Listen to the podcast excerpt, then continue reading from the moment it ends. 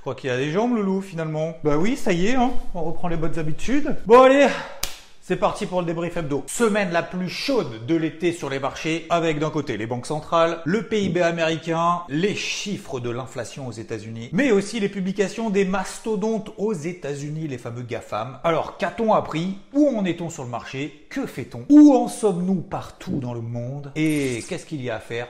Comment on le fait. Et à la fin de la vidéo, un rendez-vous à ne pas manquer. Alors que tu sois à la plage, au boulot, chez toi, installé confortablement sur le canapé, c'est parti comme tous les dimanches à 10h pour le débrief hebdo. Alors tout a commencé avec une mise en bouche en début de semaine avec les PMI, ces fameux sondages réalisés auprès des directeurs d'achat. Absolument tous sauf un, ont été inférieurs à ce qu'on attendait. Ce qui montre du coup un certain pessimisme de la part des acteurs économiques qui sont sur le terrain. Le ralentissement de la zone euro s'est aggravé au troisième trimestre, oui puisque ça a déjà commencé, avec donc un PMI sur le secteur manufacturier qui est tombé à son plus bas niveau depuis 38 mois. La baisse de la demande entraîne une baisse des commandes, logique, et ce depuis 2009. Et concernant le secteur des services, première baisse des commandes depuis 7 mois. Ça sent le sapin. Les banques centrales se sont exprimées cette semaine en commençant par la Fed, Réserve fédérale américaine, qui a fait sa hausse de taux comme prévu. On est désormais à 5,5%. Et puis le discours de Jérôme Powell s'en est suivi et il a été, comment dire, euh, non mais je propose qu'on le mette en intégralité. D'ailleurs, on était en live sur Twitch au même moment pour vivre ça ensemble. N'hésite pas à nous rejoindre. On est déjà quasiment 10 000. Je mets le lien en dessous dans la vidéo en dessous là en description. Jérôme Powell, il est content d'être ici. Casse les burnes ces réunions tous les mois là. Allez, et quelle heure? 14h30. Allez, c'est parti. Uh, ladies and gentlemen, data dependent meeting by meeting. Voilà. Il euh, y a des questions, on s'en tape, c'est terminé. The beach, c'est par où? Salut. 6 minutes montre en main. Il en sait pas plus que nous. C'est surtout la onzième hausse de taux successive de la Fed depuis mars 2022. Euh, non, c'est pas successive, mais c'est la onzième hausse de taux depuis. Euh. D'ailleurs, euh, Jérôme Powell ne pense pas baisser les taux avant 2024. Le marché d'ailleurs estime que ce sera plutôt au mois de mai. Il note par ailleurs une sorte de refroidissement de l'économie plutôt sain, sans pas du tout parler d'optimisme. Son scénario principal n'est pas une récession aux États-Unis, mais pour autant, il ne l'exclut pas. Du coup, Goldman Sachs réduit ce risque de récession non plus à 30% mais à 20%. Et effectivement, s'en est suivi le lendemain la publication du PIB aux États-Unis. Première estimation sur les trois qu'il y a pour le second trimestre. 2,4%, bonne surprise, contre 1,8% attendu par le marché. Et la Banque Centrale Européenne, quant à elle, au travers de Christine Lagarde, relève ses taux directeurs, elles aussi. Elles aussi, pas elles aussi parce que voilà. Neuvième fois d'affilée, on est aujourd'hui à 4,25%. Le taux de dépôt, quant à lui, 3,75%. C'est la rémunération qu'obtiennent les banques si elles déposent l'argent un peu en surplus auprès de la Banque Centrale Européenne. Et c'est à son plus haut niveau depuis 2000. Eh ouais, l'an 2000. D'ailleurs, euh, Christine est plutôt inquiète du fait que l'inflation risque de continuer à augmenter, du fait d'une météo défavorable, ce qui devrait accessoirement relever les prix notamment des céréales et elle est aussi inquiète des perspectives économiques à court terme. Et sinon pour la suite, copier-coller de la Fed, data dépendante. Voilà, comme ça au moins, hein, on s'emmerde pas avec les détails, hop, ça dégage. Et il y a eu, oui, une troisième banque centrale, la Banque centrale du Japon, qui, elle, n'a pas monté ses taux directeurs malgré le fait que l'inflation, et on l'a vu euh, dimanche dernier dans le débrief hebdo, l'inflation dépasse pour la première fois depuis 8 ans celle des États-Unis. On est à 3,3%, mais elle assouplit les contrôles sur le marché des obligations en proposant de racheter des obligations d'État à 10 ans si les taux dépassent 1% et non plus 0,5% comme actuellement. Elle élargit donc sa fourchette de négociation de rendement en disant que 1% c'est une référence plutôt qu'une limite rigide. Faut comprendre les mots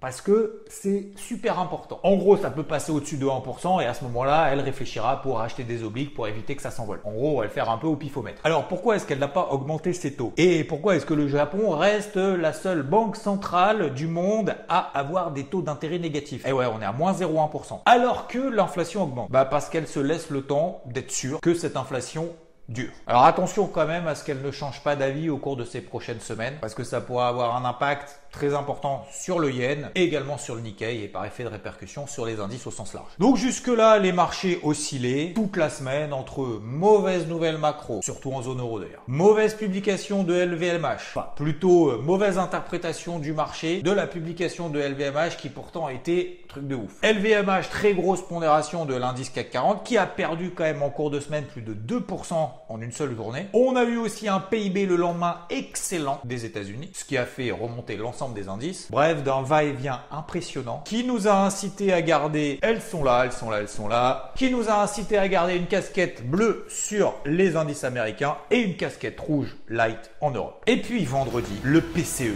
ce qui veut dire Personal Consumption Expenditure, c'est l'inflation mieux pondérée qui a été publiée une dizaine de jours plus tôt. L'indice d'inflation aux États-Unis est arrivé vendredi 14h30 00. Le chiffre qui va tout changer. Le chiffre qui va nous donner de la visibilité. Le chiffre qui... Mais non, il est ressorti comme attendu. Bon bah plus 0,2% hein, le chiffre de l'inflation comme c'était attendu par le marché. Bon bah rendez-vous semaine prochaine avec... Euh, on a le NFP. On a quoi? L'inflation en zone euro aussi. Et là, c'est sûr. Mais c'est sûr. C'est sûr qu'on en saura plus. Hein, c'est sûr. Jérôme, Jérôme... Attends, attends Jérôme, j'arrive.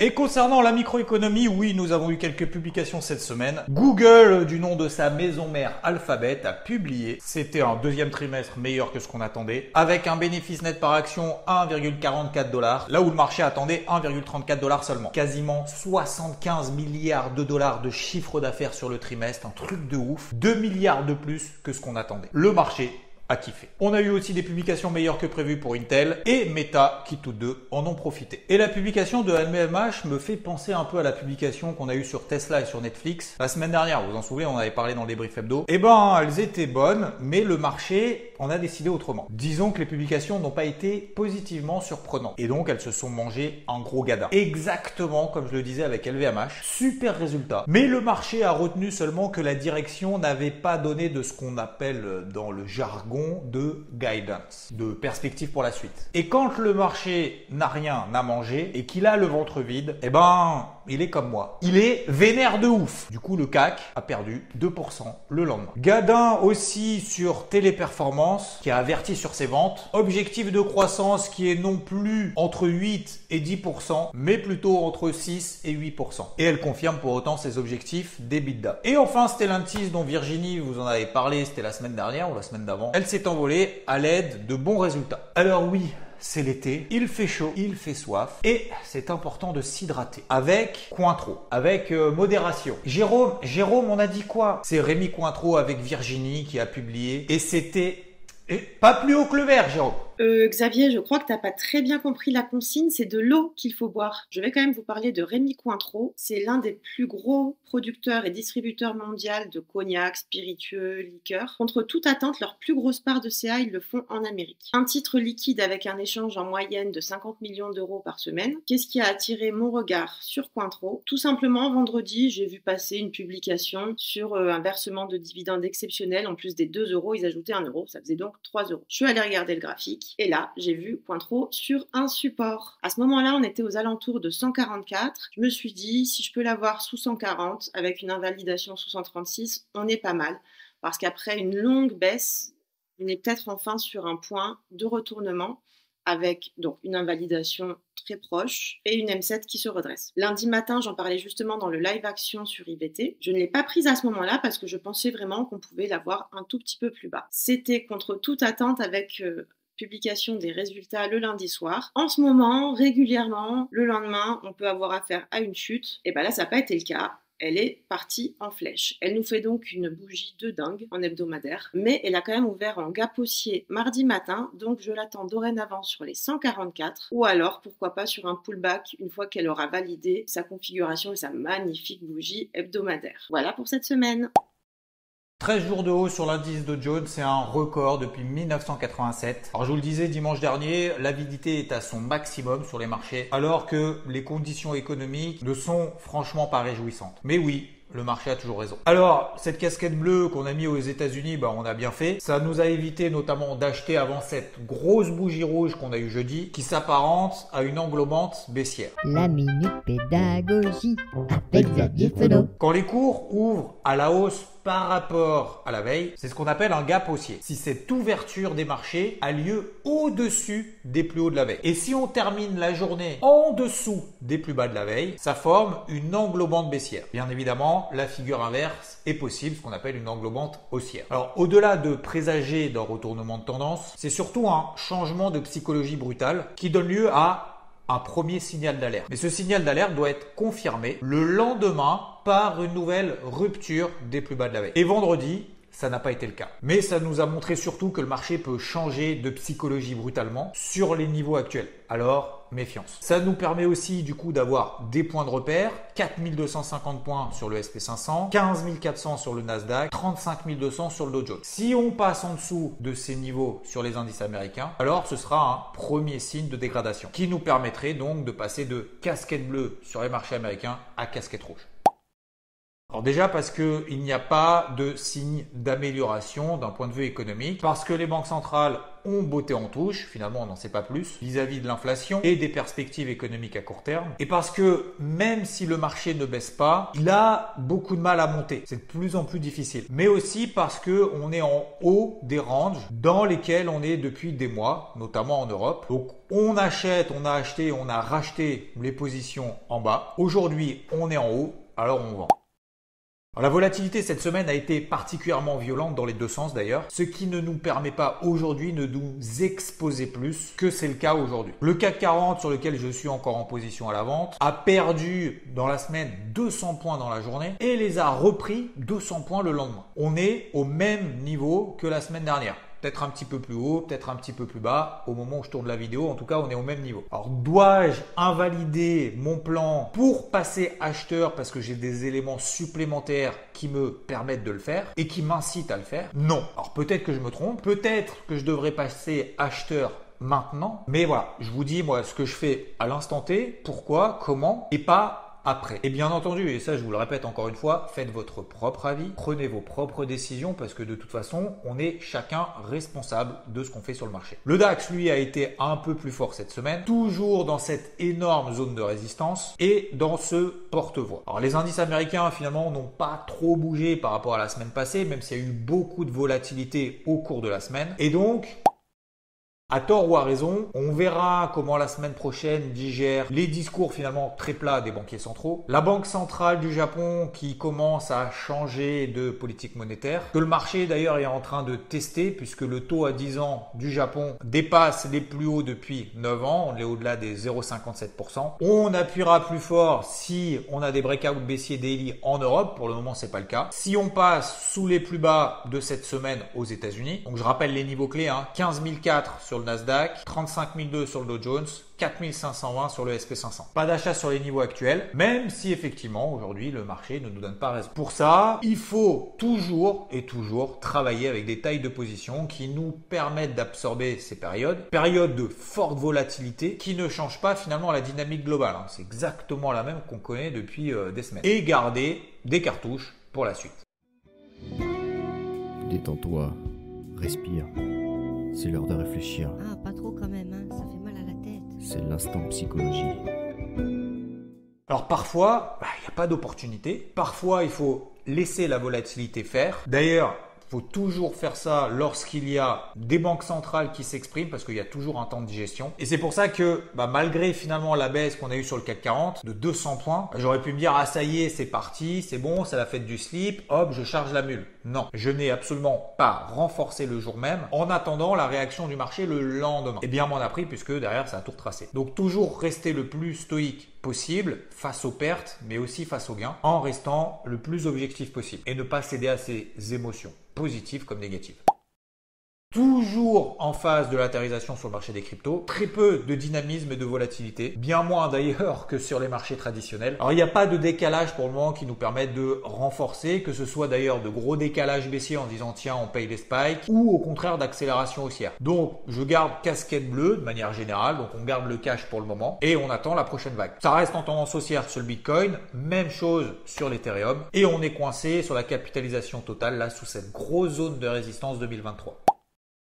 Et voici donc une nouvelle rubrique pour vous partager un petit peu de ce que fait l'ensemble de l'équipe IVT au sein d'IVT. Et là, ça concerne Charles sur marché action et Silicon Motion Technology. Pourquoi cette société? Faible valorisation par rapport au secteur, secteur des semi-conducteurs. Elle a des marges importantes, plus de 20%, une trésorerie nette qui est en croissance, une rentabilité de ses capitaux propres de plus de 20% et le groupe est dans ce secteur qui est actuellement méga porteur dans une bonne dynamique, donc les semi-conducteurs. Alors comment rentrer dans ce type de configuration? On regarde l'analyse technique autour des 55-50 dollars, hein, c'est une zone, et il propose donc d'entrer en deux fois 50% sur les 55 dollars, 50% sur les 50 dollars. Le premier achat se déclenche et donne finalement deux objectifs. Et tout a été sorti au deuxième objectif, ce qu'on appelle un TP2. L'action retombe, il re-rentre selon le même plan et cette fois il sort tout, tout en haut, plus 70% au-delà des 93 dollars. Donc qu'est-ce qu'il faut retenir de ça? C'est qu'il n'y a pas besoin hein, de partir dans tous les sens, à faire plein de figures euh, partout, tracer plein de rosaces. Sélection de dossiers fondamentaux de qualité, identification de zones clés à long terme, support hein, tout simplement, donc en données hebdomadaires et mensuelles. On place ce qu'on appelle des OC, des ordres conditionnels des ordres d'achat limite. Ça passe ou ça passe pas, hein. des fois ça passe pas tout le temps. Le plan s'exécute et on répète le plan, hein. même si on a fait les objectifs, on répète le plan autant de fois que c'est possible. Et ce, tant que ça fonctionne, hein, ce qu'on appelle charbonner simplement. Voilà pour cette petite minute VIP pour vous faire découvrir progressivement notamment ce que font les coachs. La semaine prochaine, nous aurons rendez-vous avec la publication en zone euro. Il y aura également l'emploi mensuel aux États-Unis, donc le NFP. Ici, toutes les publications d'entreprises qu'on a la semaine prochaine. Voilà donc un programme encore chargé et déjà chargé dès le début du mois d'août. Casquette conservée sur les différents marchés. Et avec Rodolphe, on vous attend le 3 août, c'est jeudi prochain, en fin de journée pour discuter des marchés, de l'investissement au sens large en mode détente. Bonjour à toutes et à tous, salut Xav, j'espère que vous allez bien, que vous passez un bon week-end. Semaine, on va pas se le cacher, pas forcément simple pour moi. Donc toujours sur la partie très haute, 16005, que j'attendais au maximum pour vendre mon DAX. Donc euh, je suis toujours plutôt short DAX et donc en moins-value latente Bon, pour ma part, comme euh, je peux trader avec pas mal de futurs, moins value latente, on s'en fiche un peu, mais bon, assez important. Donc, semaine difficile pour moi, euh, toujours à fond sur le gold. Et puis, les US qui nous ont gratifié d'une très très belle englobante BCR. Euh, C'était jeudi qui m'a fait rentrer à la vente également sur les SP500, qui a pour l'instant pas du tout été confirmé hier. Donc voilà, semaine euh, perdante, compliquée pour ma part en trading, même si voilà, quand je sais que quand je déclenche ou je lance des plans swing, parfois je souffre. Et la gestion de capital, le money management et le taille de position, la taille de position sont les éléments les clés importants pour moi qui me permettent d'être patient, persévérant, discipliné. Mais euh, voilà, semaine pas belle pour ma part en mode trading. Euh, en mode investissement, on a un grand rendez-vous jeudi prochain, 18h. On fait un apéro IVT avec Zav. Tout le monde est convié. Alors, bien évidemment, vous l'avez compris, c'est un apéro virtuel, d'accord? Euh, Pour ma part, comme vous me voyez très très rarement en visio, je serai a priori en visio, bronzé, maillot de bain ou nu, j'en sais rien, je verrai pour l'instant. Vraiment important, on parlera des éléments clés, comment moi, personnellement, j'investis mon cash pour mes, pour mes enfants ou pour mes proches. Vous verrez que c'est simple, mais assez particulier le mode timing est pour moi le plus important parce qu'aujourd'hui, je crois qu'il y a environ 2 euh, à 3 euh, des Français uniquement qui investissent du cash sur les marchés financiers tous les ans. Et comme par hasard, depuis six mois, euh, ce pourcentage a tendance à exploser, ce qui me fait peur, et je vous le dirai, je vous en parlerai librement. On sort d'un cycle haussier long terme de 200 ans. D'accord? Alors bien évidemment, dans ces 200 ans de hausse, vous avez tous les 10 ans, ou parfois tous les 2-3 ans, un gros trou d'air de 20-30% des marchés. Tout ça pour vous dire que pour moi, le timing est important, qu'il faut mieux investir sur les marchés notamment euh, pour ses proches, de temps en temps sur des moments clés avec le cash qu'on a pu mettre au fur et à mesure de côté, mais surtout faire quand même attention. C'est pas parce que vous avez un cycle de long terme de 200 ans, euh, vous savez que les performances passées ne préjugent pas des futures. Et là, en fait, tout le monde est en train, les gestionnaires, les machins, la preuve, hein, ils se prennent des, ils vont peut-être euh, être en difficulté. Ils partent du principe qu'en fait, que ça soit les indices ou les actions ou, ou, euh, ou d'autres choses, les ETF ou n'importe quoi, ils ne peuvent que monter attention, mesdames, messieurs, les enfants, les animaux, après un cycle long terme de 200 ans, bien évidemment, on a envie de durer qui dure 300 ans, mais je pense que même si on peut partir du principe que les indices sont faits pour monter, et c'est vrai, peut-être qu'il faut améliorer et euh, travailler euh, le mieux autour de son timing. Donc c'est ces quelques éléments-là qu'on abordera ensemble. Et ensuite, une fois qu'on a pu définir son timing clé, ça prend pas beaucoup. Franchement, ça vous prend quoi? Allez, ça va vous prendre peut-être une demi-heure. Euh, tous les week-ends ou même une demi-heure, une heure par mois. Et après, on attend. Bref, je vous ferai ça plus en détail en mode timing, analyse, secteur clé, société clé, indice clé, et vous verrez qu'il est possible de mettre en place un plan, même si on n'a pas vraiment de temps à y accorder, relativement intéressant pour ces enfants. Surtout que n'oubliez pas que vos enfants, qu'ils aient 2, 5 ans, 10 ans, si vous commencez à investir pour eux, euh, vous commencez pour eux alors que 99,9% des parents n'ont pas commencé pour les enfants. Donc ils sont très jeunes. Donc même si c'est important d'investir pour que d'ici quelques années, ils en aient le retour sur investissement, il faut comme ils sont jeunes, à mon avis, le plus important, c'est la variable temps. T, la variable temps, parce que cette variable temps, vous n'êtes pas pressé. Euh, le but, euh, c'est pas de, enfin, pour ma part, c'est pas de constituer leur retraite. Hein. Au contraire, je déteste ça, mais c'est de constituer qu'ils soient bien vers 25, 30 ans. Et donc, même s'ils ont 5 ans, ça veut dire qu'il vous reste 20 ans. Donc, ne vous précipitez pas et euh, ne faites pas n'importe quoi sur après un cycle aussi long terme de 200 ans en considérant uniquement que ce cycle est interminable et qui terminera jamais. D'accord? Que vous risquez d'avoir des surprises, un peu comme l'immobilier. On en reparlera tous ensemble. Donc je vous convie euh, avec plaisir, avec Zab, dans la bonne humeur, autour d'un bon verre. On discutera de tout ça. Avec plaisir, on répondra à vous, mais à mes questions également. J'en ai aussi. Et voilà, je vous embrasse bien fort. Wally Walou, et je vous souhaite un excellent dimanche à toutes et à tous. Merci beaucoup. Les inscriptions sont limitées, donc ne vous inscrivez pas si ça vous intéresse pas. Hein. Bon, ça semble logique, mais voilà, hein, le faites pas juste pour le fun. Inscrivez-vous si vous êtes sûr de venir, comme ça, ça évite de bloquer des places pour rien. Et il y aura une surprise à la fin. Donc le lien est dans la description euh, de la vidéo, là en dessous. Sinon, vous le retrouverez sur nos différents réseaux sociaux, Twitter, Telegram, Spotify. Merci de la force que vous donnez à chaque fois systématiquement avec vos pouces, sans relâche. Et on est encore là tous les dimanches à 10h heures. Ciao